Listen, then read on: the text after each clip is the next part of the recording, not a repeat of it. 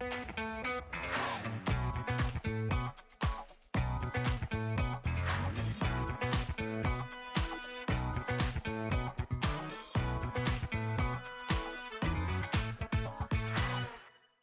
הבאים לפודקאסט דיבורי קהילה, קומיוניטוק, הפודקאסט על אנשים וקהילה. בכל פרק נפגוש דמות מעוררת השראה שתספר לנו על עצמה ולא פחות חשוב מכך על עולם הקהילה. אני דניאל אופק, מנהל מיזם קהילות לומדות של קרן רש"י ומשרד הפנים, ואיתי ענווה רצון, עובדת סוציאלית קהילתית, מומחית בפיתוח קהילתי וארגוני בסביבה משתנה, והיום אנחנו מארחים את האיש שהוא עתיד הקהילות, וגם אנחנו נדבר על זה, מייק סילברג, ברוך הבא. אהלן, מה העניינים? אז אני מאוד אהבתי את ההגדרה הזאת של עתיד הקהילות, כי זה באמת מה שהכי הכי מסקרן אותי.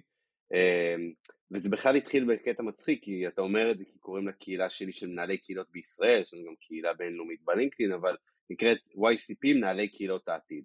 וזה קרה כי בעצם YCP זה היה Young Community Professional, רציתי להקים קהילה למנהלי קהילות בתחילת דרכם. כי היו כבר קהילות למנהלי קהילות שעוסקים בזה ועובדים בזה. ורציתי לייצר מרחב לכל אחד שאפילו לא מוגדר או לא מגדיר כמנהל קהילה, כי מי שרוצה ללמוד, להנגיש את התחום, שלא ירגישו כאילו שזה בסדר לבוא ולהיות צעיר או תחילת הדרך, לא חייבים להיות המנהל קהילה.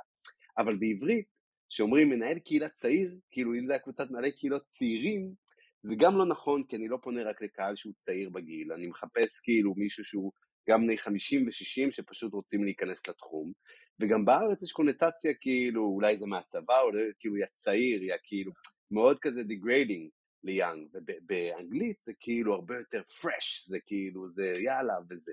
אז חיפשתי איך בעברית מתרגמים את זה, אז כמו מתרגמי סרטים שמשנים לגמרי את התרגום, אז YCP הפך להיות כאילו מנהלי אה, אה, קהילות העתיד. כי באמת הרעיון הוא כל הזמן לחפש מה הדבר הבא, אמ, והיום היה לי גם איזו תובנה מרגשת ודי מטורפת עם מישהו שדיברתי איתו ושאלתי על תחום, שאמרתי שבעצם יש פער נורא גדול, אמ, לדעתי שקהילות עדיין לא הגיעו למיינסטרים לגמרי, למרות שזה באז מאוד גדול, או לא מצליחות לתפוס מספיק, בגלל שבעיניי הטכנולוגיה עדיין לא שם, מבחינת לתת מספיק עלות תועלת בניהול קהילה. וכ... וכאילו אנשים מאוד אנטי בלערבב טכנולוגיות ובוטים וזה בניהול קהילה, אבל מי שפה מנהל קהילות ומקשיב לפודקאסט יודע שניהול קהילות, מה שכולם אומרים, זה מתיש. אה, החברים שלנו מ-CLI גם הקימו קורס של, ש... של שחיקה של מנהלי קהילות, זה שואב, זה כל השעות, ואני חושב שאם נצליח, ויש לנו גם איזה פודקאסט, יש לנו הרבה תת, תתי פודקאסטים, יש לנו איזה חמישה שישה ברנדים כאלה. אחד מהם זה Community Toolbox, יש לנו אתר לזה והכל שעוד מעט בבנייה, והרעיון הוא שאם נבנה עוד כלים, אם לא נפחד מטכנולוגיה והעתיד ונחפש כל הזמן עוד דברים כדי להקל עלינו, אז באמת נוכל להצליח יותר. אבל זה גם התחיל כי באמת אמרתי, כדי להגיע לעתיד הזה של ניהול קהילה כמשהו שהוא רווח, הוא באמת קורה ועובד ומוערך, וגם בשאיפה משלמים לו מעולה, כי הוא מביא הרבה תועלת, כי אני מאמין שצריך לשלם רק לפי התועלת שאתה מביא, ועדיין קהילות לא יודעות לעשות את זה באופן ברור ומהיר ונהיר. אמ, אתה חייב להשתמש בכל הכלים שאתה יכול, ואתה חייב לבנות שוק. זאת אומרת, גם להקים הרבה מנהלי קהילות כדי שיהיה קל לגייס, כי אני, אני בדיוק היום דיברתי עם עוד איזה סטארט-אפ שאומר, תקשיב, אנחנו פשוט מחפשים ולא מצליחים למצוא מישהו שהוא מתאים לנו למה שאנחנו רוצים. אמ, אנשי שיווק יש עשרות אלפים אם לא מאות אלפים שיכולים להתאים, ואתה יכול להמציא מישהו שכאילו מתאים לך בתרבות, באופי, בהכשרות, ברקע, ומצד שני אני גם רוצה לחנך את השוק כבעלי עסקים וארגונים שיבינו בכלל כי רוב הארגונים ועסקים לא יודעים עדיין דיברנו על העבר והעתיד, לא יודעים עדיין איך כאילו לשלב קהילה, או למה קהילה, או איך קהילה משתלבת, או מקרי בוחן. אמ, זה נורא שכאילו מחר יש לי שיחה עם לקוח כבר שיחה שלישית, לקוח פוטנציאלי, שהם לקוח ענק, אז כאילו הם אמרו לי פעם שלישית, עכשיו אנחנו רוצים מצגת על מה זה קהילות במקרי בוחן, עכשיו מזל שיש לי את זה כבר, אז אני עושה להם את זה, אבל זה כאילו אתה כל פעם, כאילו אתה לא צריך להסביר לחברה למה איתך שיווק. ניהול קהילה אתה כל פעם צריך להסביר למה צריך ניהול קהילה. אמ, אז אה, תודה על האינטרו וישר קפצתי פנימה, ואפשר עכשיו אה, להתאפס אה, לפי ה... שלכם. אז כן, יש לי נטייה לדבר הרבה. אנחנו יכולים לעשות לך אינטרו? לכל מי שלא מכיר אותך? כן, יאללה. אז מייק, מייק התחיל בכלל דרכו המקצועי ב-2012 במחלקה לליווי עסקאות של KPMG, אבל היו כבר עשור של סימנים שקהילות זה הולך להיות העולם שלו. אחרי תפקידים שקשורים לקהילות בתנועת אור, WeWork, ברוקס קרת, וב-2017 אחרי שלקח חלק במידברן, הוא החליט לרדת לחצי משרה בתפקידו, בתפקידו של דירקטור פיתוח עסקי ולנסוע לארצות הברית לחקור לעומק את נושא הקהילות ועשה מסע של 40 יום שתיעד אותו ברשת.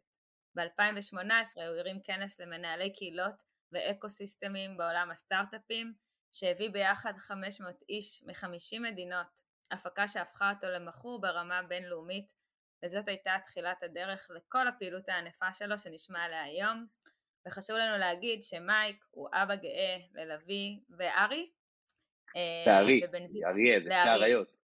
אוקיי. Uh, והוא בן זוג של שרון ברק שהיא מצילה את העולם מפלסטיק חד פעמי והוא מקווה לשנות את העולם לטובה בעזרת קהילות. אז uh, שלום מייק ואיזה כיף שאתה כאן ושאנחנו נפגשים. איזה כיף להיות. מרגש מאוד. אני אשתף את המאזינים שאנחנו איכשהו מכירים מייק ואני בגלגולים קודמים שלנו uh, משנות התשעים בכוכב יאיר בהיי שוב אז זה מאוד מרגש. את זוכרת אותי? אני זוכרת רק שהיית בג'ודו עם יעל גולדסטופ, זה הכל נראה לי. חוץ אוקיי, מזה אני... לא... בפנים, בפנים. אגב, אה, קהילות כוכב יאיר מורכבת משתי קהילות, יש קהילה חילונית ויש קהילה דתית, ובעצם הן מרחפות אחת ליד השנייה ולפעמים נפגשות, אבל כל אחד בבית ספר משלו אגב קהילות ובעולמות משלו, ו- וכאילו אין בדיוק ממשק, יכולת לעבור כל החיים עם מישהו מאותו שכבת גיל בכוכב יאיר, ואפילו שהיית באותו שכבת גיל וגרת 12 שנים ביישוב או 18 עד שהלכת לצבא, לא הכרת הרבה חבר'ה מה, מהקהילה הדתית, לדעתי, כאילו אני, אני יכול להגיד. ועם זאת, בתכנון הקהילתי שמו את הצופים ואת, ואת בני עקיבא אחד ליד השני, רק שהימי נכון. פעילות לא היו אותם ימים, והבתי ספר היסודיים הם אחד מול השני אה, וההפסקות היו אמורות משותפות, באיזשהו שלב זה הפסיק. אה, בהתחלה כשהיינו קטנים, אני מכירה את אה, רוב הגיל שלי שגדלו איתי, אבל נשים בצד את כוכב יאיר, למרות שאולי זה משהו שאנשים לא יודעים עליך, אבל נכון. אני אשאל אותך עכשיו, מה אנשים לא יודעים עליך? אז, אז יש משהו שכבר לא אצלי ברשת ארבע שנים, אז פחות מכירים ויודעים עליי, אבל אני מדריך צריכה חופשית אה, אזרחי, אמ, הייתי ב-669 וזה לא קשור לאופן המבצעי לכאורה, אבל כן היה משהו, וכאילו אז פתאום אה, איכשהו התגלגלתי לעשות קורס אזרחי, אני לא יכול לספר את איך זה התגלגל, אבל עשינו קורס אזרחי, אני וכמה חברים מהצוות, אמ, ו-long story short, פתאום מצאתי איזה עשר שנים בתחום, יותר אפילו, 12, הפכתי מדריך טנדם, יש לי 1,800 צניחות, יותר מ-1,800 צניחות, אה, לוקח אנשים, סוחב אותם מקדימה, תשוקה נורא גדולה, אה, עד שהכנסתי את זוגתי שרון להיריון ופתאום משפחה ועסק וזה, פתאום אין זמן, something had to go, אז כבר שארבע שנים צנחתי איפשהו באיזה משהו לא קשה, אני לא יכול לספר, אבל כאילו בגדול אה, ארבע שנים שאני כבר לא עובד בזה וזה מאוד מאוד חסר לי. מקווה לחזור לזה מתישהו. זהו. אתה תחזור עם הילדים, אין לי ספק. תצנחו ביחד. אני אגיד על מייק, שאני זוכר ששמעתי אותך בפודקאסט אה, שקוראים לו קומיוניט קאסט, אה, שהייתה, עשתה טליה תורג'מן, ואני מצטט אותך הרבה מאוד פעמים בהכשרות שלי, שאני מדבר, אתה מדבר שם על הסיפור של האי-כנס, וקצת דיברת שם על כנסים, ואני ממש זוכר את זה ככה, ו- ועד היום משתמש בזה, בסיפור הזה שאנשים לא באים לכנסים כדי לראות מרצים, כי היום אפשר לראות את זה ביוטיוב, ואני אפילו זוכר שאמרת, נתת דוגמה של דן אריאלי, ו...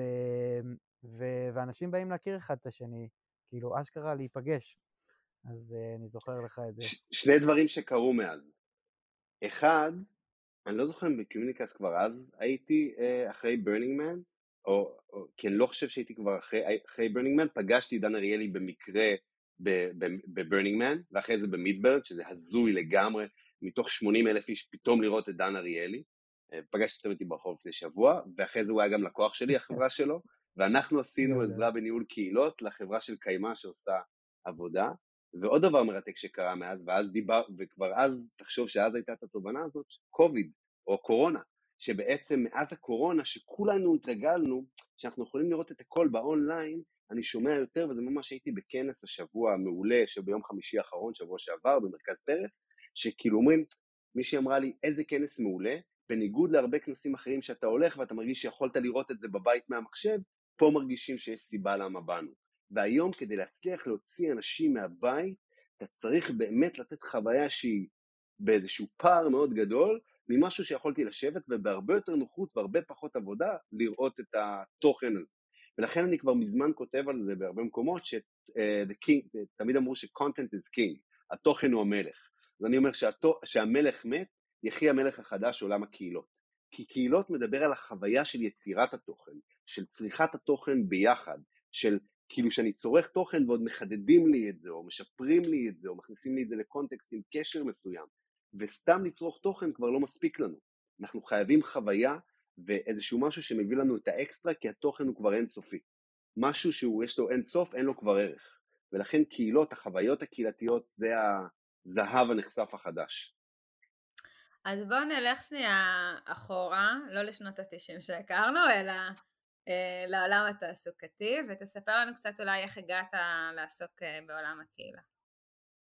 אז, אז מה שחשבתי להגיד זה שלא יודעים עליי, אבל בעצם אני תמיד חושב שהעולם שלי של קהילות כמנוע לפיתוח עסקי, או היום אני גם אומר קהילות להגשמה עצמית, התחיל בכלל ב-2002, שזה לא רחוק משנות ה-90, אני בכיתה י"ב, הכנה לקראת צבא, ובעצם הייתי uh, בהכנה לקראת צבא, שזה העסק הכי גרוע בעולם, כי אין בו לקוחות חוזרים.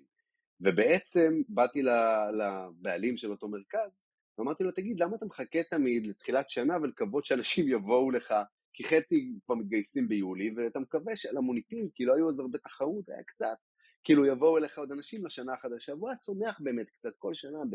אתם יודעים, עשרה אחוז, חמישה אחוז, והוא אמר, מה אתה מציע? אמרתי לו, תקשיב, בוא ניקח כמה בוגרים, אגב, שימוש בקהילה הקיימת שלך, אחד שהתקבל לשייטת, למטכ"ל, לטיס וזה, הם, אגב, מי שהיום יודע, יש פער גדול בין להתקבל לבין לסיים, אבל כאילו, ונעשה פאנל, מיטאפים, זה כאילו, נעשה פאנל um, בבתי ספר על החשיבות של הכנה לקראת צבא. עכשיו, איזה בית ספר ציוני לא ירצה להביא ארבעה חבר'ה שהתקבלו לארבע יחידות מובחרות הכי נחשבות אה, ולבוא לדבר על זה. ולונג סטורי שורט, בעצם לקחתי את הארבעה האלה ועשיתי איתם סבב במלא בתי ספר באזור השרון. כל הרכזי שכבת י"א שמחו לקבל את ההרצאה הזאת, ואז גם השתמשנו בקהילה של הבוגרים בשביל לשווק, וממש עשיתי כמו איזה מבצע צבאי, קראתי לזה אביב נעורים, שבאביב אנחנו עושים פאנלים וזה. כן, גנבתי, אתם יודעים מאיפה. ובתור ילד מורעל לגמרי, ואז כאילו הגדלתי לו מ-270 את המחזור הקודם ל-550, והוא היה בהלם. ביום שהשתחררתי, ארבע שנים אחרי זה, כמה שבועות אחרי זה, כבר הייתי רשום לפסיכומטרי, וכאילו, ו... והייתה לי עבודה במשרה מלאה בשמירה, אמרו לי, אה, אתה משש תשע, תהיה אחמ"ש, אמרתי, לא, לא, לא, לא, אני יושב ולומד, עושה כלום חוץ מאוד, רוצה פסיכומטרי איקס. וכאילו, הוא בא אליי ואומר לי, תקשיב, אתה צריך לעשות את זה שוב, רק הפעם מנקודה אחת אתה מקים לי עשר נקודות, באותה שיטה, תשתמש בקהילת בוגרים ותעשה את זה שוב. ואמרתי לו, תקשיב, יש לי פסיכומטרי ידה ידה, long story short, אמר לי, כמה שאתה רוצה, בזמן שלך, בזמן שאתה רואה לנכון לנהל את זה, תנהל את זה איך שאתה רוצה, והקמתי לו ממרכז אחד בהרצליה לעשר מרכזים, זו הייתה עבודת קיץ שלי לשש שנים, ושם בעצם זה היה הפעם הראשונה שרתמתי קהילה של בוגרים למטרה של פיתוח עסקי של עסק, לא הבנתי אפילו מה אני עושה, אמ, אמרנו ב-2012 עבודה מקצועית, אבל עוד במקביל עבדתי ברדבול בתור, בתור סטודנט שנתיים, כמנהל אה, מותג סטודנטים בדרום, שתכלס רדבול זה אחד הארגונים הכי קהילתיים שמדמיינים על זה. כי רדבול לא שם, כל אירוע של רדבול, מי שזוכר פה מ-2009-2010 את פלוגטאג וסופבוקס, לא שם על הטהרה של כל אירוע אה, קוקה קולה, או כל הבומבמלות האלה, תראו את אה, המופע הזה והמופע האחר, אלא הוא מתעסק בבואו תיצרו ביחד.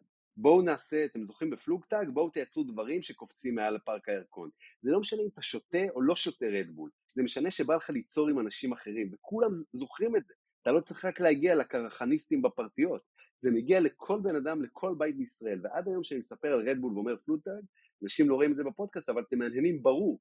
אירוע לפני 12 שנה, והוא הצליח, והוא נשאר לנו בזיכרון, כי לא משנה כמה אירוע היום מפוצץ, הוא נהיה אה, בברנינגמן מדברים על זה תמיד, שאומרים כאילו יש את הסרט Fields of Dream, build it and they will come, שאומרים לקווין קוסטר איזה רוח אומרת לה build it and they will come, בברנינגמן אומרים build it and they will come, let them build it and they will stay, זאת אומרת שאם תיתן לאחרים אז הם ירגישו שזה חלק מזה, וזה המהות של כאילו להיות חלק מכאילו קהילות, של כאילו של לאפשר, וזה נשמע מוזר, למה שאם אני אתן לעוד בן אדם לעבוד קשה יותר, הוא ירצה את זה יותר, וזה באמת התובנה שהייתה לי במידברן, שראיתי שדווקא שאנשים הם כל כך אה, בונים משהו, אז הם נהיים עוד יותר מחוברים ועוד יותר מרגשים, ואנשים נלחמו בשביל לשלם על כרטיס, נלחמו בשביל לבנות את הקמפ, אירוע שכאילו, אתה לא מקבל בו כלום, ואתה צריך לעשות הכל, ועוד חצי שנה, וזה וזה, וזה החוויה הכי משמעותית של אותם אנשים.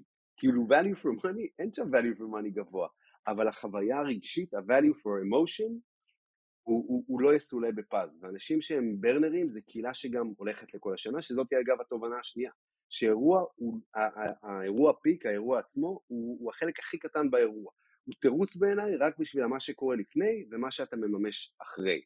בדרך אגב לאותו ברנינגמן או מידברן ישראלי שכאילו שינה את עולמי, עברתי בדרך פתאום בעוד תחנות ב-KPMG שהכי לא קשור, ליווי עסקאות, ייעוץ אסטרטגי, איך משם מגיעים לקהילות, אז הגיעו ארגון שבונה קהילות מאז 1999 בשם תנועת אור, שני חבר'ה מפתח תקווה שהחליטו שהבעיה הכי בוערת במדינת ישראל זה קידום הנגב והגליל, לפני משרד נגב גליל.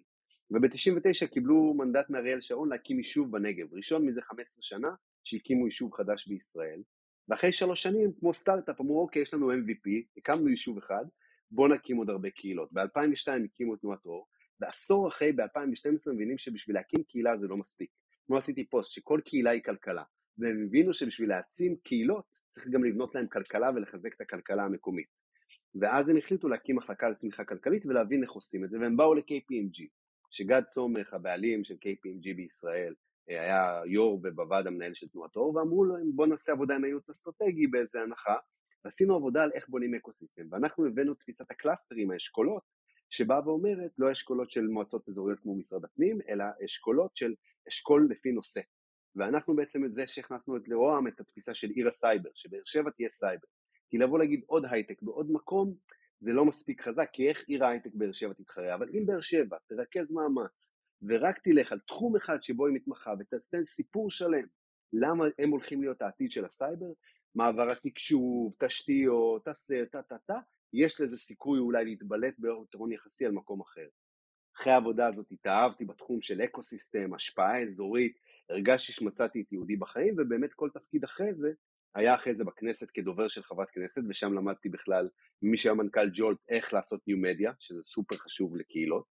אמ, ואחרי זה הייתי אמ, באותו תנועת אור, גייסו כסף להקים מחלקה על בסיס העבודה שכתבנו, ושנתיים וחצי הייתי המנהל צמיחה כלכלית של תנועת אור, הקמתי את המחלקה שם. אז הייתה מחלקה שלי וזה, אבל היום זה כבר איזה שמונה אנשים, זה ממש מרגש לראות את זה צומח מהצד. תוך כדי כתבתי קורס שנקרא Regional Business Development. אגב, קהילות זה כל הזמן לגייס משאבים, רק לא משאבים בדרך הרגילה. וכבר כשהתחלתי לעבוד במלכ"ר, אמרתי, הדרך בעצם שלי להצליח להביא עוד אנשים בשביל להביא אנשים לנגב, בוא נכתוב קורס. אוקיי, זה היה השראה אגב מאיזה סיפור שאני לא יודע עד היום אם הוא אמיתי או לא, של סטודנט ב-MBA בוורטון שכתב עבודה ל Texas Instruments, בחור אירי, שעשה MBA בוורטון, וכאילו כתב להם עבודה למה כדאי לפתוח פעילות באירלנד, וכאילו בגלל זה Texas Instruments פתחו באירלנד, אמרתי אחלה רעיון. ומהרעיון הזה בניתי קורס שאני כבר מעביר שש שנים בבינתחומי, ובאמת כותבים ומנסים להעצים בזכות הקהילת סטודנטים, אמ, שזה העבודה שלהם ובמילא צריכים לעשות קורסים, אה, להעביר חברות לנגב. אחת החברות שפניתי אליהן בנגב הייתה WeWork. WeWork החליטו לעבור לנגב, אבל לא מצאו מנהל קהילה. פעם ראשונה בחיים שקראו לי מנהל קהילה והקמנו את WeWork באר שבע, שאולי החוויה האחת הכי מרגשות שעשיתי ולקחתי וזכיתי לקחת חלק. פתאום מתיאוריות ולכתוב ניירות עבודה ומצגות וזה, פתאום אני חלק מהאנשים שעל הגב שלהם, זה למה אני הרבה יותר אוהב להיות חלק מעסקים. כי במלכ"רים או בגופים ציבוריים יש תקציב, תעמוד בתקציב, ניתן תקציב חדש, זה, זה תקציב. וכאילו בעולם העסקים זה חד, וכאילו אם לא סוגרים אותך, אם אתה לא מצליח, אין לך כאילו הזדמנות שנייה, ואתה חייב להראות וזה גורם לך ודוחף אותך להיות טוב יותר. איפה המציאות ואיפה הכי טוב זה כנראה איפשהו באמצע. אמ, ואז משם, אחרי שעשיתי את זה, פתאום אחד הארגונים שעבדתי איתו, משך אותי להיות דירקטור אה, פיתוח עסקי, כי הם באו לסגור את הפעילות בנגב, ונורא רציתי שהם יישארו בגלל סיבות אמוציונליות וגם חיבור מאוד חזק למנכ"ל. ומפה לשם אמרתי לו, תקשיב, דירקטור פיתוח עסקי זה אחלה, ואני רוצה גם קהילה. עושה לי, אחי, שים מה שאתה רוצה בכלל בטייטל שלך, אבל למה, למה לשים קהילה? הסיב... אמרתי לו, תקשיב, הסיבה שבאתי אליך זה כי הבנתי שאתה קהילתי. הוא אומר, מה זה אומר? הוא אומר, תראה, אני רואה אותך כבר שש שנים, כל חודש עושה מפגש um, לשלושה סטארט-אפים, מביא את המיליה שלך, יש לו איזה 300 אנשים ברשימת דיבור שלו, כל פעם יש מקום בחדר ישיבות ל-20 איש, כל פעם מגיעים עד 20-25 איש, רואים סטארט-אפים, נותנים להם פידבקים ועוזרים להם בחינם. עכשיו, גם הסטארט-אפים שלהם זה לא לקוחות של אותה ברוקסקרת. ברוקסקרת היא חברה שנותנת שירותי פיננסים, ניהול כספים, CFO, לסטארט-אפים. ולא משנה אם אתה לקוח או לא, אתה יכול לבוא לזה. למה לעשות את זה? עכשיו, מי שמבין קצת קהילה מבין את התפיסה הזאת של שפע, של לתת, ולהיראות על ידי פשוט נתינה ללא, ללא ציפייה. אבל כל מי שחכם גם יודע שמתישהו זה חוזר אליך. עכשיו, אבל אמרתי לו, תקשיב, אתה עושה את האירוע הזה, דניאל כל הזמן מהדהד על זה שאירוע הוא רק תירוץ, אמרתי לו, אבל מה עם השיח לפני ואחרי? אני מבין שאתה עושה את זה וכאילו, אתה באמת גם סבבה אם אף אחד לא יהיה לקוח, אבל אתה יודע שאתה רוצה קצת יותר מזה, למה שלא יהיה קהילה דיגיטלית שכל השלוש מאות יוכלו להיות נוכחים, שיוכל לראות וידאו של מה שקרה, שיכול להמשיך את השיחה לפני ואחרי. פתאום מהקהילה הדיגיטלית הזאת הכפלנו את הכמות אנשים ברשימת שלו, שהייתה קהילה סודית, לא מוכרת, אתם זוכרים קהילות כאלה שהיו סודיות, כי אין הרבה כאלה עדיין, כולם היום מנסים להיות חשופים, אבל קהילה סודית, וגם זה יצר תפקידים חדשים בארגון, פתאום הייתה מנהלת קשרי משקיעים, כי פתאום מסתם חבר'ה שבאים ארעית, היה כאילו מלא משקיעים שכל הזמן בשיחה. פתאום ההשקעות בסטארט-אפים הפכו להיות עוד חלק מהפעילות העסקית של החברה, וזה קצת הקטע עם, עם קהילות בארגונים. קהילות מארגונים הם כמו סטארט-אפ בתוך החברה. הן מייצרות משהו שאתה לא יודע בדיוק איך הוא יסתיים, בדרך כלל אומרים שסטארט-אפים יש להם שבע פיבוטים לאורך החיים שלהם. אתה כאילו מתחיל כאיזה רעיון לסטארט-אפ אינסטגרם, הקטע של התמונות, של שיתוף תמונות, היה פיצ'ר קטנטן מתוך האינסטגרם. במקרה זה הדבר שהכי תפס והתמקדו רק בזה. אבל זה בכלל לא היה מה שאינסטגרם הייתה אמורה להיות או חשבו להיות. וזה קצת מה שקורה שאתה מקים קהילות. ולכן כשעסקים מקימים קהילות, הבנתי שיש פה משהו ענק וצריך להצליח להביא אותו, בעיקר שראיתי מה ברנינג מן ומידברן עושה לאנשים, ואז התחלתי את המסע שבאמת אה, ענווה סיפרה עליו של לצאת לארה"ב וללמוד, ירדתי לחצי משרה, התחלתי כבר לייעץ למישהו בנושא קהילות, זו חברה שנקראת ווינמורק שעושה קהילות לאנשים עם מוגבלויות, קהילה לאנשים שרוצים להיות יזמים, אה, יש לנו עכשיו פעילות המשוך איתם, חמש שנים אחרי שזה מאוד מרגש, ואז פתאום באו אליי עם הצעה להרים כנס, ואחרי הכנס אפשר לדבר על זה עוד, אבל um, התחילה בעצם הפעילות שלי שאני מאה אחוז מקדיש את חיי לתחום הקהילות. וואו, כאילו מלא, זה היה הרבה. אה, בדיוק מה שאמר לי מראש, וואו. אני רוצה שכזה ננסה כמה שאפשר, כי אתה באמת עושה המון, ו- ורק מ- מלתאר את הדרך שהגעת לעולם הקהילות, אם בכלל הגעת, זה כאילו תמיד היית שם. אני רוצה שנדבר קצת על, ה- על הסיפור הזה של, של, של צעירים ושל של ה-young professional uh, community, נכון? כן, young community professional, young community professional, זה כאילו ה-YCP, או מנהלי קהילות העתיד. בעצם רק בארץ אני עושה כרגע את ה-YCP, כן. אז נדבר על זה? כן, אני רוצה לספר לך איזה סיפור, כאילו, וזה קצת מדבר על הפודקאסט ועל החיבור שלי ושל ענווה, ואפילו יש מצב שהתכתבנו על זה, אבל אני ועלווה נפגשנו, שזה לא קורה הרבה לפני שבוע, ועמדנו איזה כמה חבר'ה צעירים, ופגשנו אה, מישהו שכבר המון המון שנים בעולם הקהילות, והסתכלתי כזה ואמרתי, וואי, איזה מדהים שאנחנו חלק מדור העתיד, כאילו, שהולכים לשנות את העולם הזה של קהילות, ואיזה אה, משימה גדולה ואחריות יש על הכתפיים שלנו, כי אנחנו, כי עוד 30 שנה אנחנו נהיה, אולי פחות, מי יודע, אנחנו נהיה אלה ש, ש, שזה עליהם.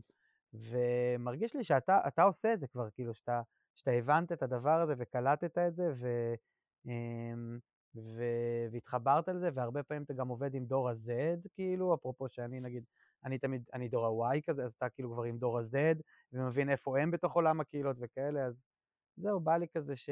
שתספר קצת על זה. אבל אני חושבת שמה שמייק גם פתח איתו, שהוא לאו דווקא מת, אה, מתכוון כאילו לדור הצעיר והחדש, הוא מתכוון ל... בואו נראה את העתיד. כאילו, לא משנה בין כמה אתה, או בת כמה את, בואו ננסה שנייה לצפות את העתיד, לאן עולם הקהילות הולך, וננסה אולי כבר לבנות את האסטרטגיה לכיוון הזה עוד לפני שהיא קורית.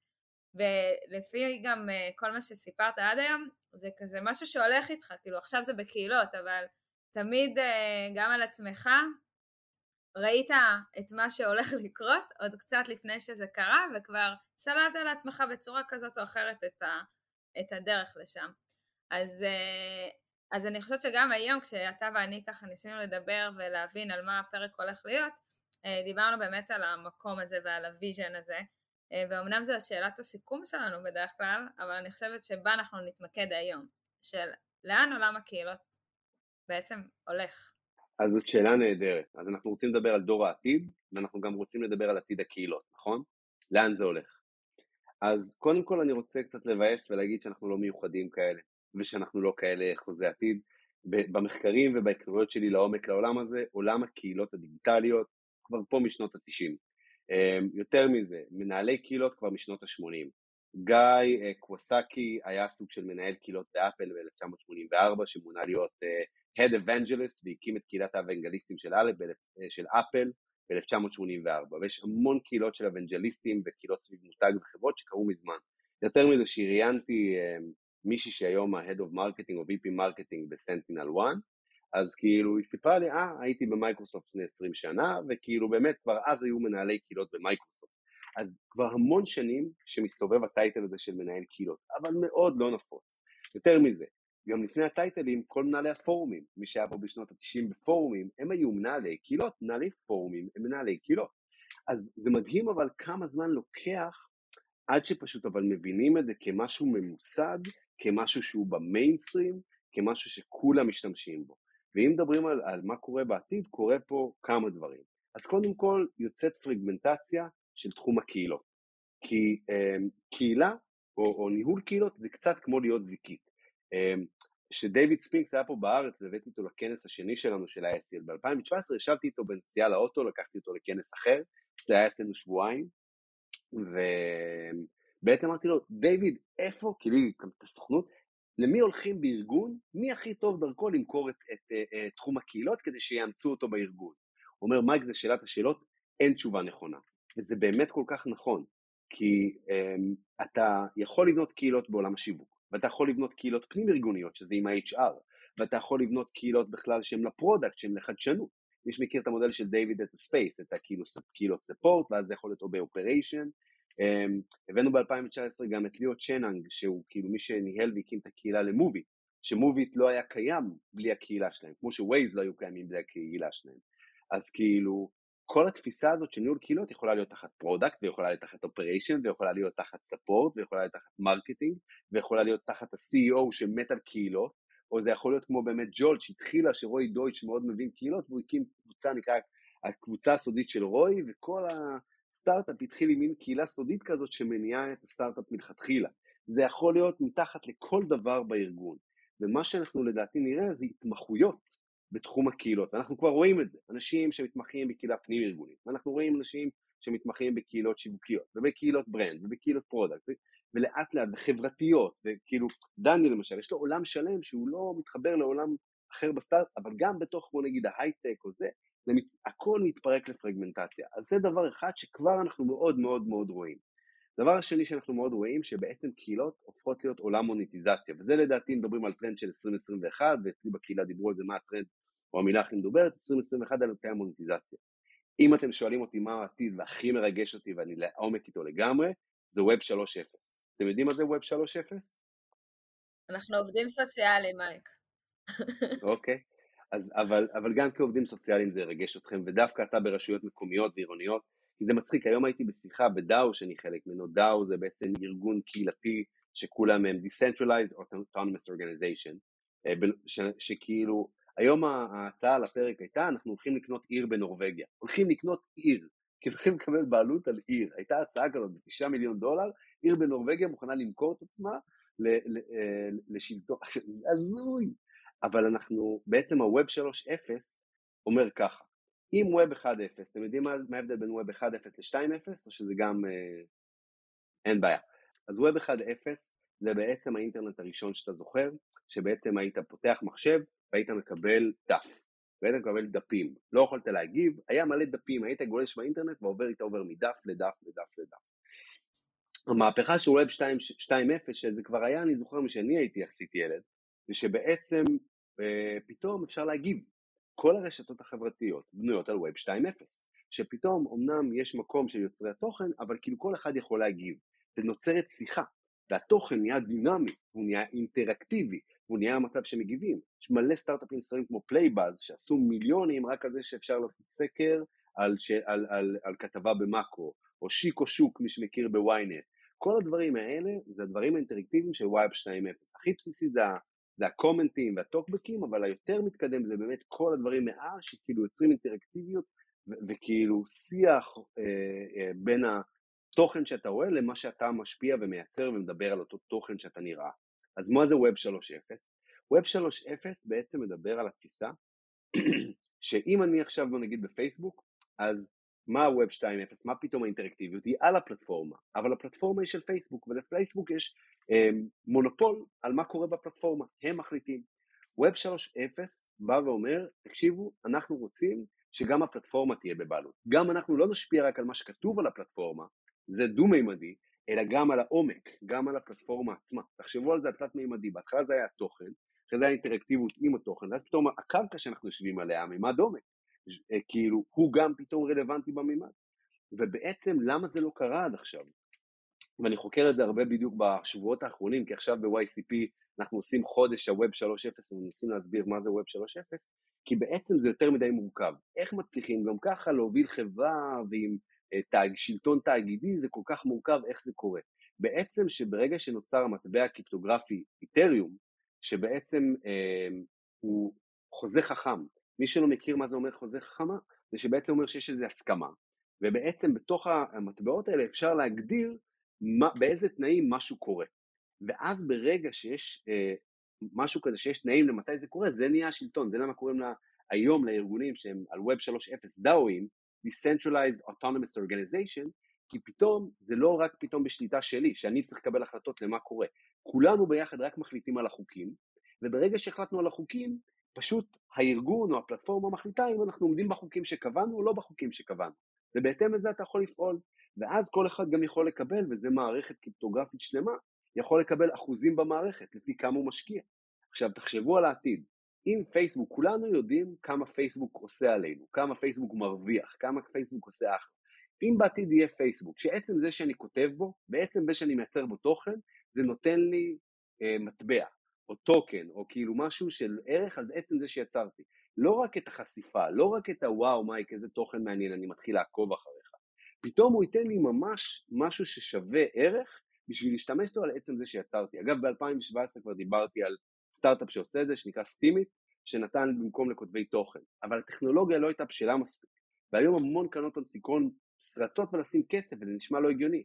אם משהו של הקהילה, הוא בבעלות הקהילה, למה שקרנות הון סיכון, עסקים, עסקיות, קבוצות בצע, ישימו על זה כסף? אבל כי הן בעצם רוצות להיות חלק מהקהילה.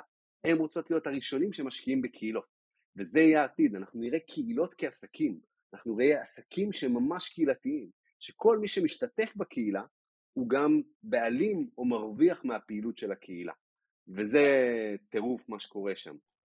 אמ, אפשר, אפשר לשאול על זה משהו? אני, אני לא מאמין שאני בטח. שואל על זה שאלה, כי זה כאילו הרבה מעבר לבינתי. אבל uh, לא מזמן שמעתי איזשהו פודקאסט שדיבר על, uh, uh, יש את הסדרה uh, על העתיד כזה, מראה שחורה, אתה מכיר? שמעת את זה? והיה שם פרק כן, כן. על זה שאנשים הולכים ועל כל דבר שהם עושים הם מקבלים ניקוד.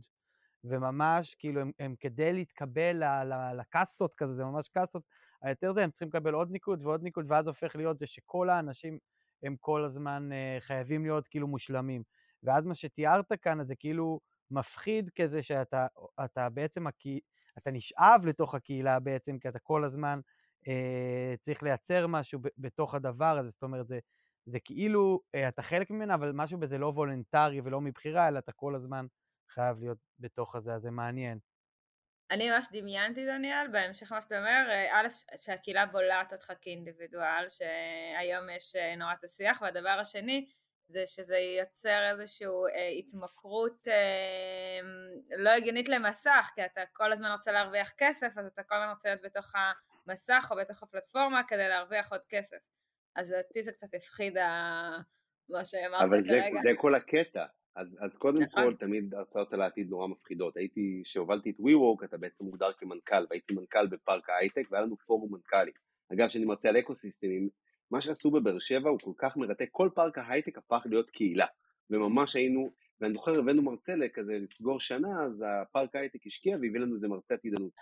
80% מהאנשים יצאו בדיכאון. אתה יודע, ועל דברים של כאילו נחיה 200 שנה, נחיה אלף שנה, כל הדברים האלה, כל השינויים האלה שלכאורה הם לטובה ועל כך עתיד הולכת להתקדם, דיכאו אותנו. אז אני אגיד לכם שבעתיד זה לא יהיה מסך, בעתיד אנחנו נחיה פשוט במטאוורס, כאילו אנחנו פשוט כולנו נחיה בדיגיטל, כי זה יהיה לא הגיוני לא להיות בדיגיטל. זה כאילו גם הקטע, היום זה לא הגיוני כמעט, זוכרים את כל הבדיחות וההומור הזה על כאילו, אין לו פייסבוק, אין לו זה, כאילו היום כשאני מעסיק מישהו, אני אומר, אם אין לו, אני אגב לא יכול להעסיק מישהו שהוא לא חיה דיגיטלית, אני לא יכול להעסיק מישהו כזה, כי, כי אין לו פרופיל. אגב, פתאום אני בשנה, שנתיים האחרונות מתמודד לפעמים עם שאלות עם עובדים או מתמחים, אומרים לי, אני לא רוצה להשתמש בפרופיל הפרטי שלי, שאני פונה לאנשים בפייסבוק או בזה. ואני, ואני כאילו תמיד נורא הבנתי, ולפעמים כאילו, ניסיתי כאילו באמת, ופתאום אני אומר לעצמי, תחשבו בעולם, אנחנו כל כך, אני גם איתכם, אני מת על העולם הפיזי והאמיתי ולא הדיגיטלי, אני אוהב לחיות שם. אבל נגיד והייתי בא לבוס שלי כשהייתי בעולם המכירות באוסטרליה, והייתי אומר, תקשיב, אני לא מוכן לבוא עם הפנים שלי, אני רוצה לבוא עם מסכה שחורה, ושבן אדם לא יראה איך אני נראה כדי שהוא לא ירדוף אחריי אם הוא יראה אותי ברחוב כי מכרתי לו ב-200 שקל אה, אה, מוצרי ים המלח, מכרתי צעצועים אבל לצורך העניין, אני לא רוצה שהוא יזהה אותי אז אני רוצה להיות עם מסכה ולמכור עם מסכה. הבן אדם קונה בגלל מה שהפנים שלי משדרות לו, הבן אדם קונה בגלל מי שאני, בגלל הסיפור שאני מספר. איש מכירות טוב הוא יותר מכאילו קח 200 שקל וכאילו הכסף. זה החיבור הרגשי שאתה מייצר עם בן אדם. אז פתאום, כאילו בחיים אף אחד לא יעז להגיד, תקשיב, אני מוכן לעבוד בעבודה סוציאלית, אבל שלא ידעו מי אני. אני אעמוד כמו בתו וידוי אה, של, נז... של, אה, של כומר, ואני רוצה שהוא ידבר איתי מאחורי הקיר. כאילו זה נראה, זה אף אחד לא, לא יעלה על דעתו. ופתאום כאילו, אנחנו צריכים להבין שהזהות הדיגיטלית שלנו היא הזהות שלנו. ואם אנחנו בוח... אגב, אבל יש לזה כל, זו שיחה מאוד עמוקה, אבל אני חושב שבגלל זה הטכנולוגיה לא שם. אפילו שתאורטית אפשר לבנות כבר דאואים וכל זה, חלק מהסיבה שטכנולוגיה לא שם זה בדיוק בגלל הבעיות שאתם אומרים. אי אפשר להיות משובדים למערכת הזאת, המערכת הזאת בטוח תעשה דברים שיהיו חייבים להיות וולונטריים, הוולונטריות חייבת להיות קיימת, העולם הזה שהוא לא מודד כל דבר חייב להיות קיים, זה חלק מאוד חשוב, צריך להחליט מה מודדים, אבל אגב, וזה העניין, גם ארגונים היום מאוד מבינים את זה שאי אפשר למדוד את העובדים על כל דבר, שזה מתיש אותם, שזה גומר אותם, ולכן אגב, יש הרצאה מרתקת מ-CMX Summit 2019 של אה, ריצ'רד מילינגטון, שאני חושב שאתם מכירים מפיברבי, הוא גם איש קהילות אה, מדהים, והוא כאילו מדבר על, על שלושת הסוגי האנשים שצורכים קהילות בארגונים. הוא מדבר אחד, זה ה-true believer, דיברתי עליך, המנכ"ל שכאילו מת על קהילות, אנשים שהם ברנרים וזה, הם יודעים את הכוח של קהילה, הם לא צריכים את השורה התחתונה, הם אומרים, אני יודע שקהילות זה שווה, כמו אותו מנכ"ל שהיה לי בבורסקרת, זה, זה, זה, הם קהילתיים, זה, ב, זה, בד, זה בדם שלהם ומשקיעים בקהילות. אבל רוב האנשים צריכים לדעת ולראות תוצאות. בסוף צריך להראות לארגון למה אתה משקיע בקהילה. ואז בא אנשים אחרים שאנשי מדדים, רק רוצים למדוד. SAP עשו עם ריצ'רד עבודה, SAP זה ארגון של מיליארדים, של עשרות אם לא מאות מיליארדים, אז הם יכולים להרשות לעצמם למדוד כל דבר, ומערכת מידע אז הם מודדים כל דבר, אז היה להם קל לבנות גם מערכת עם ריצ'רד ולתת להם את כל המתכנתים שיעשו כזה דבר. אבל זה מתיש, וזה גומר, וזה הורג את כל הקהילה, כי אתה רק מתעסק כל הזמן במדידה ומדידות ונקודות. ובעצם ריצ'רד אומר שצריך להיות צרכן שלישי, וזה בעצם מה שבעיניי דיוויד כבר אמר שלוש-ארבע שנים לפני זה, עם המודל של SPACE. כשאתה בודק קהילה, זה ברור שיהיו לה המון אימפקט, המון דברים טובים, אבל אתה צריך לבדוק מדד אימפקט אחד עיקרי, ועליו להתמקד, ולהבין, וזה למה אני אוהב קהילות, אני אומר להם, תקשיבו, אני אביא לכם אימפקט אחד, אבל תבינו שלמרות שהחלק המדיד של מה שאני מודד לכם, כמו אה, מעורבות בקהילה, כמו עלייה בצרכנים, אתה לא יכול למדוד את זה ישירות לפעילות שיווק, כי פעילות שיווק היא מאוד צרה, היא כמו דלק מאובנים אני תמיד אומר. אתה שם אה, אה, 20 שקל לדלק, אתה מקבל 20 שקל בלידים. זה מה שאתה מקבל. בקהילה זה מערכת יחסים לטווח ארוך, זה כמו אנרגיה גרעינית. אתה משקיע המון אנרגיה בלפצח את האטום, בלבנות גבעה, בלבנות כור אטומי, אבל האנרגיה שאתה משחררת היא אדירה והיא גם תמשיך להיות קרינה גם אחרי שהפסקת לעשות את הפעולה. זאת אומרת, אנשים ימשיכו להיות שגרירים, אתה לא רואה את כל האימפקט שקהילה עושה. אז קודם כל תתמקד רק בלמדוד דבר אחד, ותקבל שאו שאתה רוצה קהילות או שאתה לא רוצה קהילות, ושתבין שיש לזה אימפקט שהוא הרבה יותר, שהוא במטה.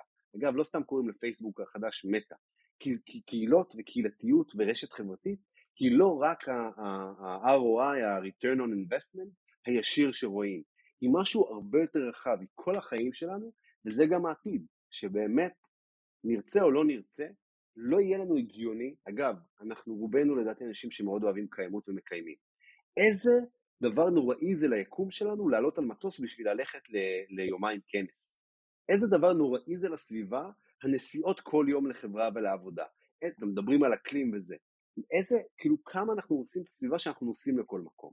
הפתרון אגב, תחשבו אם היום כולם יפסיקו לנסוע לעבודה ורק יעבדו מתוך מטאוורס. כולם יפסיקו לטוס ויהיו במטאוורס. אז שוב, אז כאילו, אנחנו אולי רוצים מפגשים פיזיים ונצטרך למצוא את האמצע, אבל אם מדברים על פתרונות מקיימים לעתיד, המטאוורס הוא כמה שהוא נשמע לא בין אישי ולא רגשי וקצת הורג משהו מהאנושיות שלנו, הוא קצת פתרון לאנושות. אמ, וזה מקום שאנחנו צריכים למצוא איך אנחנו ומאזנים ואיפה אנחנו חיים במטאוורס ואיפה אנחנו חיים בריאלוורס, או, או איך שלא נקרא לזה. אני, אני, אני חייב להגיד שאני, כאילו, שדיברת מצד אחד, יש לי המון התנגדות, כי אני שראיתי את מה שפייסבוק הולכים לעשות עם המשקפי תלת מימד הזה, או לא יודע כמה מימדים יש שם, ושהכוונה שלהם זה להכניס אותנו לבפנים, לתוך עולמות וירטואליים, אני התמרמרתי, כאילו, אני, אני, אני, אני, אני פשוט, אני באמת, כאילו, זה היה לי מאוד קשה. מצד שני, שאתה אומר, אה, משהו במה שאתה אומר זה שכאילו אנחנו נהיה חייבים להגיב לעולם, כי העולם משתנה והמשאבים מדל, מדלדלים, וכאילו אי אפשר להמשיך לחיות כמו שחיינו פעם, אה, וזה נורא נורא מעניין, כי כאילו אה, נצטרך למצוא את השילוב הזה, וזה תמיד מה שמדהים אותי בין הדיגיטל לעולם הפיזי, שכאילו אני, אני מנסה כל הזמן, ואני חושב שזה איזשהו עצה וטיפ שאני יכול לתת גם לכל מי שעוסק בעולם הקהילות, לחיות את, את שתי העולמות האלה ולראות איפה הם נפגשים, אה, למרות שלפעמים זה כאילו אה, לא פשוט, אז, אה, אז תודה על זה, אה, ממש, כאילו, אני חושב שזה... אגב, אם אתה רוצה עוד איזושהי תחזית עתידנית, בעתיד, אתה זוכר את הכת האמיש, את האמישים, או אצלנו חרדים, שיש להם טלפון כשר וזה וזה, זה העתיד. אתה תראה אנשים כמוני, כמוך, הכי חילונים, הכי חסרי דת, שהדת שלהם היא נגד, היא נגד המדע, או לא מדע, היא נגד המטאוורס, ובעצם ירצו להיות off the grid, יש לי כמה חברים בעולם הסקילות וה ecosystem שהם ממש מנסים להיות off the grid, זה יהיה סוג של כת off the grid, או תהיה כת שתקרא off the grid או משהו כזה, הנה רשמתם את זה שטבענו את המושג, אבל gridless, הנה סתם שם טוב, אבל כאילו אנשים שהם gridless, והם אנשים שיחיו, אני רואה, ב, אני מדמיין את זה באמסטרדם, כי אמסטרדם מאוד קהילתיים ומאוד כאילו טבע, אבל אני מדמיין במקומות האלה שיהיו המון קומונות ברנריות כאלה, של מקומות שמחוברים ב-100% לטבע, ויהיו לזה המון מחירים. אבל גם האמישים שילמו על זה המון מחירים, החרדים שילמו על זה המון מחירים, אבל יהיו המון קבוצות ותנועות שיחיו ולא יסכימו לעבור לגריד. אבל אני חושבת שלא רק uh, בגלל זה, זה גם, אני חושבת שמחשבתית זה גם איזשהו מקום של... Uh, uh, זה עולם עוד יותר מתקדם של קפיטליזם, כלומר העסקים אה, והאנשי ההון כבר לא. החליטו לך באיזה מימד אתה תחיה.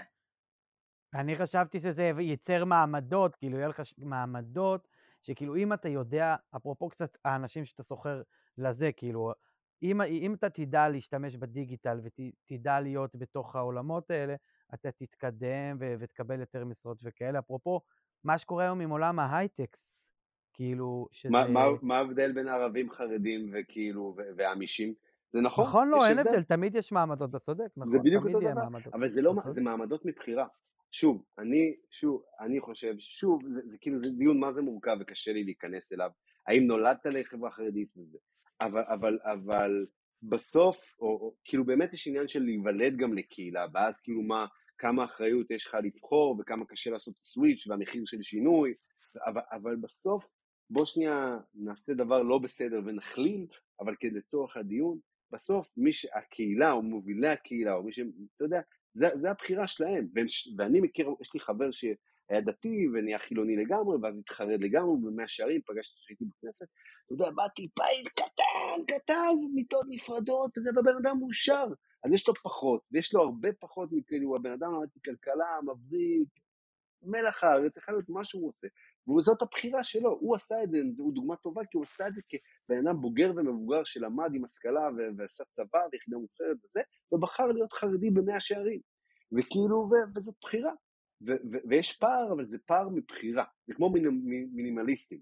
שמינימליסטים, אני באמת מאוד מאמין במינימליזם. אני יודע שיש לי פחות, אני מאושר יותר. אני אגב, אחד של קהילות, כי הבנתי שאני נותן, אני מאושר יותר משאני מתעסק בעצמי. הבנתי המרדף של המרוץ העכברים הוא לא הבעיה של המרוץ, הבעיה היא שזה פשוט כאילו, אתה אף פעם לא מאושר שאתה מנסה להשיג עוד. וזה, ואנשים אומרים בוא נצא מהמרוץ, בוא פשוט לא נעבוד בחברות גדולות וזה, לא, זה פשוט תתעסק בלעשות דברים שמרגישים שליחות בשבילך, שמרגישים שאתה כאילו נותן, שאתה, שממלאים אותך באמת. וטוני רובינס, כמה שזה, אני מאוד אוהב, והוא זה שהפיל לי את האסימון. הוא אמר, אנשים לא, אתה אומר, אני רוצה כסף, אני רוצה זוגיות. לא, כי יש זוגיות שהיא נוראית וגורמת לך סבל. כסף, יש הרבה אנשים, הרבה כסף מאוד אומללים. אתה רוצה את מה שאתה חושב שכסף יגרום לך להרגיש. אתה רוצה זוגיות, כי מה שאתה חושב שזוגיות תגרום לך להרגיש. אבל בסוף אנחנו כולנו רוצים להרגיש איזושהי הרגשה מסוימת. ואתה צריך להבין, האם אתה אינטרוברט שלא אוהב קהילות, או, או כן אוהב קהילות, האם חשוב, כאילו, האם אתה לא רוצה להיות אוף דה גריד כי חשוב לך נורא העצמאות והשליטה, או, או אשליית השליטה, או תחושה, לא משנה איך תקרא לזה, ולכן כל אחד יבחר, אני באמת מאמין שהוא יבחר מה שיקרה. אבל למה שאמרת על קפיטליסטים, קפיטליסטים זה שלטון בעלי ההון. ובעצם מה שאני מספר לך עם מה שקורה עם עולם של הווב 3, שזה הולך להשתנות. ולמה זה הולך להשתנות? כי פתאום עם ווב 3 תהיה טכנולוגיה שתאפשר את זה, שאני קורא לזה מריטוקרטיה. שזה כאילו מושג שמעתי אותו לפני כמה שנים והפיל לי את הלסת, שכאילו מוזר איך כולם מדברים על קפיטליזם וזה, או דיקטטורה, אבל לא מדברים על מריטוקרטיה. אתה יודע מה זה לפי שאתה עושה כן? אני יודע מה זה סוציוקרטיה, ולדעתי זה פשוט אותו מושג. זה, לא, אני, מה זה סוציוקרטיה? סוציוקרטיה זה כאילו אה, ארגונים שהם השתתפותיים, זה אה, מדבר על זה שכאילו... אז זה יותר מחודד. ארגונים מבוססי אז, אמון. אז... כאלה סטייל, זה מה שזכור לי. אז אני מת על ארגונים מבוססי אמון.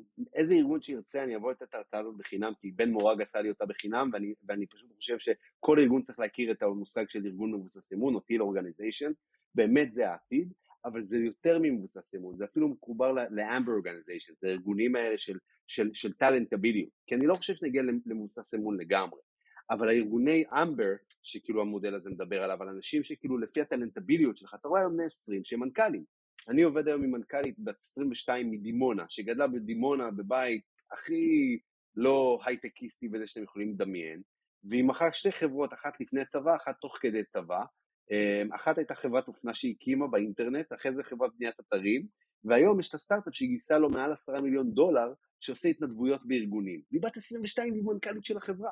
וכאילו, תמיד אתה חושב, מנכ"ל אתה מדמיין, לצערי הרב, כי אני מתמודד עם זה המון עם סטארט-אפים שאני כל כך אוהב של נשים, ואני חושב שנשים הכי מדהימות בעולם, זוגתי, שחושבים שכאילו בשביל להיות מנכ"ל זה גבר לבן מבוגר, וכאילו זה מבאס, זה לא נכון, אוקיי? או היום זה גבר הודי מבוגר. כאילו, זה, זה כאילו, זה כל כך לא צריך להיות ככה, אתה צריך להיות על בסיס המרץ שלך, ומרץ זה זכויות, וזה מריטוקרטיה. אני לא חושב שכל אחד צריך להיות שווה. אני לא חושב שכל אחד יכול להשתתף, אבל מה זה אומר סוציוקרטיה? סוציוקרטיה אומרת שאתה רוצה לתת לכולם, אבל זה לא מסביר איך אתה מחלק את המשאבים. וזה קצת הבעיה עם סוציאליזם או קומוניזם, שאתה, לא כולם נולדו שווים, וזה מה שכאילו פירק את הקיבוצים, שאתה רואה לאט לאט, יש תרגיל שאני חייב לספר לכם מ-669, שב-669 עושים אה, גיבוש, אז אחרי זה עושים מבדקי מים. ואז שמים מלא אנשים במעגל, אם מישהו עושה בגיבושים אני מקווה שלא ישמע את זה לפני, אבל גם אם הוא מכיר את זה, זה לא, זה, זה לא ישנה, כי זה באמת במצב באמת זה נראה אחרת. אתה בבריכה של 3-4 מטר עומק שאתה אין סיכוי שאתה תוכל לעמוד בה, וכל אחד צריך להניח את הידיים טיפה על הבן אדם שמלפניו, ואתה צריך לדווש עם הרגליים. ומה קורה? מהר מאוד כל אחד יש לו כובע עם מספר על הראש, ואנחנו בחוץ רואים מי מתנהג איך. ואומרים להם, החוק היחיד שחייבים להניח כל הזמן ולגעת בבן אדם מולך. אסור לך להרים את הידיים. אתה מרים את הידיים, אתה יוצא מהמעגל. עכשיו יצאת מהמעגל, כאילו נפסלת בגיבוש. אז שמים את הידיים, ומה קורה? יש את אלה שמתחילים קצת, הם מכירים קצת כאילו לחרטט או אין להם כוח, ואז הם במקום להחזיק את עצמם, הם נשענים טיפה על הבן אדם שמולו. ואז זה מים, אז הם טיפה מטביעים את הבן אדם שאחריו, ואז טיפה מטביעים את הבן אדם שאחריו, ואתה רואה את האנשים שמטביעים אותם, יא מניאק, וזה, וצועקים, או כאילו את אלה שמטביעים, או, או כאילו מהר מאוד כבר נשענים על הבן אדם, כאילו מהר מאוד מוותרים לעצמם. וזה מה שקורה בעיניי בדברים קומוניסטיים שכולם מנסים לקחת חלק שווה. לא כולם נולדו שווים, וגם מבחינת מתישהו מישהו נשבר, ומתישהו מישהו צועק, ומתי מישהו אומר נשבר לי. אני אסיים את המשפט, ו- וזה למה לדעתי קומוניזם לא עובד, אבל שאתה במריטוקרטיה, שכל אחד גם אומר, סבבה, לא כולנו שווים, ומי שייתן טיפה יותר לקהילה, וייתן יותר אנרגיה, הוא יקבל טיפה יותר, אבל עדיין יש לו כל אחד, זה, זה לא תלוי בהון שלך. אם שמת מיליון, אתה לא, כאילו בן אדם עם, בקפיטליזם יש לך רקע של הון, וכמה שצברת זה כמה שאתה שווה. במריטוקרטיה, כמה שאתה ערך שאתה מביא לקהילה, כמה ערך שאתה מייצר ברשת, במטאוורס, בעולם הזה, זה הערך שיש לך בחיים. וזה יהיה בעיניי עולם מדהים. שאנחנו נהיה מבוססים על כמה ערך אנחנו יכולים בעצם לתת. אגב, זה יגרום להם להיות לאנשים איפה שהם טובים. זה מה שזה יקרה. כן, סליחה, ענווה. אז אה, לא, לא, זה בסדר, זה, אה, אה, יש לי כאילו, בא לי פשוט להישאר ולדבר עוד מלא, אבל אנחנו ממש ממש לקראת סיום, ואנחנו גם לא נשאל את השאלה של עוד עשר שנים, כי אני חושבת שדיברנו על זה בערך כל הפרק, אבל מה שאנחנו כן רוצים לבקש ממך, ואני חושבת שכולנו גם נזכה מאיך שאני שומעת, וכמות הידע שיש לך והדברים שעשית, אם תוכל לתת לנו טיפ לאנשים שעובדים עם קהילות, איך מתחילים, מה עושים, אה, כזה טיפ או שניים ממוקדים, אה, לאן, מה לעשות עם קהילה. אז, אז, אז קודם כל, גם אם אתם עובדים סוציאליים וגם אם אתם עובדים במגזר הציבורי או לא משנה איפה אתם, תחשבו על זה כסטארט-אפ. ומה זה אומר כסטארט-אפ? קודם כל, שזה יותר דווקא לאנשים שהם כן במגזר העסקי ורוצים לראות תוצאות מהר, תבינו שסטארט-אפ לא רואים תוצאות ולא רואים הכנסות ולא רואים רווחים עד כמה שנים פנימה. זאת אומרת, אתה לא רואה את התשואה בשלבים הראשונים. אתה משקיע במשהו, עכשיו בדומה מאוד לסטארט-אפ, תבין שאין לך מוס... אתה יודע איך אתה מתחיל, אתה לא יודע איך זה נגמר. אתה מקים עסק ללימונדה, מאוד ברור לך שאתה צריך לקנות לימונים, סוכר וכאילו כוסות, לזה ולמכור את זה. בסטארט-אפ, בקהילה, אתה מתחיל באיזו, באיזושהי אינטראקציה, ואתה צריך, דיברנו על סוציוקרטיה וזה, אתה צריך לאפשר למנהיגות ההשתתפותית להוביל. אתה צריך להיות מנחה. מנהל קהילה הוא מנחה, הוא לא מוביל. זה הרבה יותר כאילו, ולכן אתם צריכים לתת לאנשים אחרים לדבר. אל תפחדו מצד שני להוביל. אני רואה הרבה אנשים שהם דווקא כן סופר קהילות, אני כן מדבר לקהל שלכם שהם אוהבים קהילות, אומרים, לא, אז אסור לי, אני לא רוצה להתבלט יותר מדי, האמת היא איפשהו באמצע.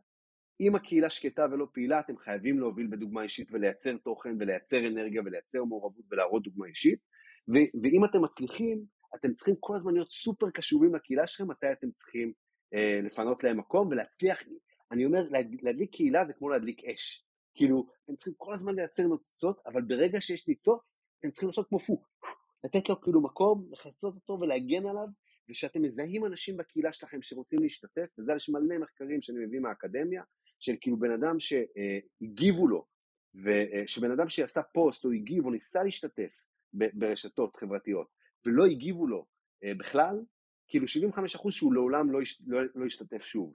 לכן אם בן אדם יראה סימן השתתפות, תשתתפו. אגב, עוד דבר שאנחנו עושים, אנחנו קוראים לזה member touch, שזה מושג שטבענו ב-WeWork, אבל בעצם לפעמים תפנו באופן יזום לחברי קהילות שלכם סתם ככה. מה אתם חושבים על התוכן, מה אתם חושבים על מה שקורה בקהילה, כל הזמן תיגעו בהם, ואתם לא תאמינו, זה גם ייתן לכם אנרגיה, פתאום תגידו, אתם לא תאמינו כמה אנשים הם בכלל מאוד מעריכים את מה שאתם אומרים, ובכלל הם ירגישו שאתם מדברים עליהם כמו קהל. פתאום כשאתם תפנו אליהם ישירות, הם ירגישו שהם, שהם בני אדם ושהם חשובים, ושהדעה חשובה, ולא רק באת כי באת למכור מהם, או כי באת לבקש מהם להשתתף. תבואו רק תשאלו אותם, להפך, ותנסו, וזה קצת ההבדל של מנהל קהילה ובוטים או מכירות, כאילו, תשאלו אותם איך הם משתתפים, איך הם ייקחו חלק בתוך זה. אז, אז זה הטיפים בגדול, באמת להבין שאין one size fits them all, מבחינת להדליק קהילה או להתחיל קהילה, אתה צריך כל הזמן ניסוי וטעייה ולהבין שזה בסדר, אמ, אין כאילו, לא קהילה חייבת להיות קהילתית ולתת לכולם להשתתף, זה לא יקרה בהתחלה, אבל מצד שני, כשאתם מדברים, מדברים הרבה, תהיו קשובים לניצוצות האלה ואותם תרתמו. הם סוד ההצלחה. קהילה תצליח, אם תצליחו, אני תמיד משתמש בסרטון שאתה בטח מכיר של אה, הרוקד המשוגע הזה באיזה פסטיבל, של How to create a movement, של שלוש דקות בטד, מי שלא ראה, אני משתמש בזה תמיד בהרצאות, בואו אליי, תראו את זה ביוטיוב, How to create a movement, וכאילו ה-true leader, ה-true אנשים, מי שהכי חשוב בקהילה שלך, זה האנשים האלה שבאים ועוקבים אחריך, וברגע שיש זה, הוא אומר את זה יפה בהצעה, you see the true, the leader cultivates the second leader, because the people don't follow the leader, they follow the followers. ואתם, כשאתם מטפחים את המשתתפים, אתם מטפחים את ההשתתפות של האחרים. הרבה פעמים שואלים אותי אם לחסום פוסטים או לא לחסום פוסטים בהתחלה, או, או לא משנה מה, להגיד באיזה קהילה מסוג אחר, האם לאפשר לכולם לדבר או לווסת את זה, אני אומר בהתחלה תיתנו לכולם לעשות טעויות, כי כשעושים טעויות אפשר לתקן ולהראות מול כולם לעשות חיווט, לעשות סוציולוגיה של כאילו איך נכון להתנהג. וכשאתה מאפשר טעויות, אתה מאפשר, מטעויות לומדים הכי הרבה. אז תאפשרו לקהילה שלכם לטעות, תאפשרו לה להיות חלק מהיצירה ותהליך של בניית הכיוון, ותבינו ותבקשו ות, ותשגררו את זה לבוסים שלכם, לשותפים שלכם, לכל, שזה ייקח זמן וזה לא ברור, ובעצם היכולת שלכם היא הנחיה, היא לא כאילו, אתם לא מתכנתים שכותבים קוד, זה כאילו Community Engineering, אבל ה-Community Engineering זה Community Facilitating, זה כאילו לתת את המרחב ולדעת כאילו לעזור למרחב הזה, אם הוא נדלק, לתת לו פו, אם הוא לא זה, לתת לו מכות עם אש, ושיסמכו עליכם, שישחררו לכם. זהו. בדיוק אה, דיברתי עליך עם, אה, כאילו הזכרנו את השם שלך עם הליאוריות מההיברידיות, ליאור גורדון, רותם גורדון וליאור סלע, וליאור גורדון סיפרה לי שאתה תמיד אומר שלקהילה לוקח בערך תשעה חודשים אה, להיווצר, ואיך הוכחת את זה יפה בקהילה שהקמת ואיך הראת את זה בצורה מדהימה. כן. שזה בול תשעה חודשים. וזה, אני חושבת שזה אתה קצת כאן אה, בטיפים שלך, אה, הראת לנו את התהליך כאילו שאתה עובר עם קהילה עד, ש, עד שהיא תופסת מהמקום של לטעות וללמוד מזה וכולי. אז אה, מייק, אה, ממש ממש תודה לך. אה, לא להאמין, אנחנו כאן שעה בערך מדברים, זה עובר ממש מהר. אה, והגענו לסיום, ושבוע הבא יעלה לנו פרק נוסף, ואתם מוזמנים להפיץ את הפודקאסט ולכתוב לנו מה בא לכם לשמוע בהמשך, ואיך לכם לשמוע את מייק, שנעביר לו, אנחנו תמיד מעבירים את הפידבקים למרואיינים, או לפנות למייק, שיהיה את הפרטים ליצירת איתו קשר בפרק. אה, את מי הייתם רוצים שנראיין, אז תרגישו חופשי להציק אה, לדניאל ולי. יש לנו גם ערוץ שנקרא דיבורי קהילה בטלגרם, שאתם מוזמנים להצטרף אליו, שנצרף שם גם את הקישור לפרק, וכמובן את ערוץ היוטיוב שלנו. אז אה, מייק, תודה רבה. היה תענוג. נהדר, כיף. יאללה חברים, שיהיה אחלה יום. תודה. ביי. ביי.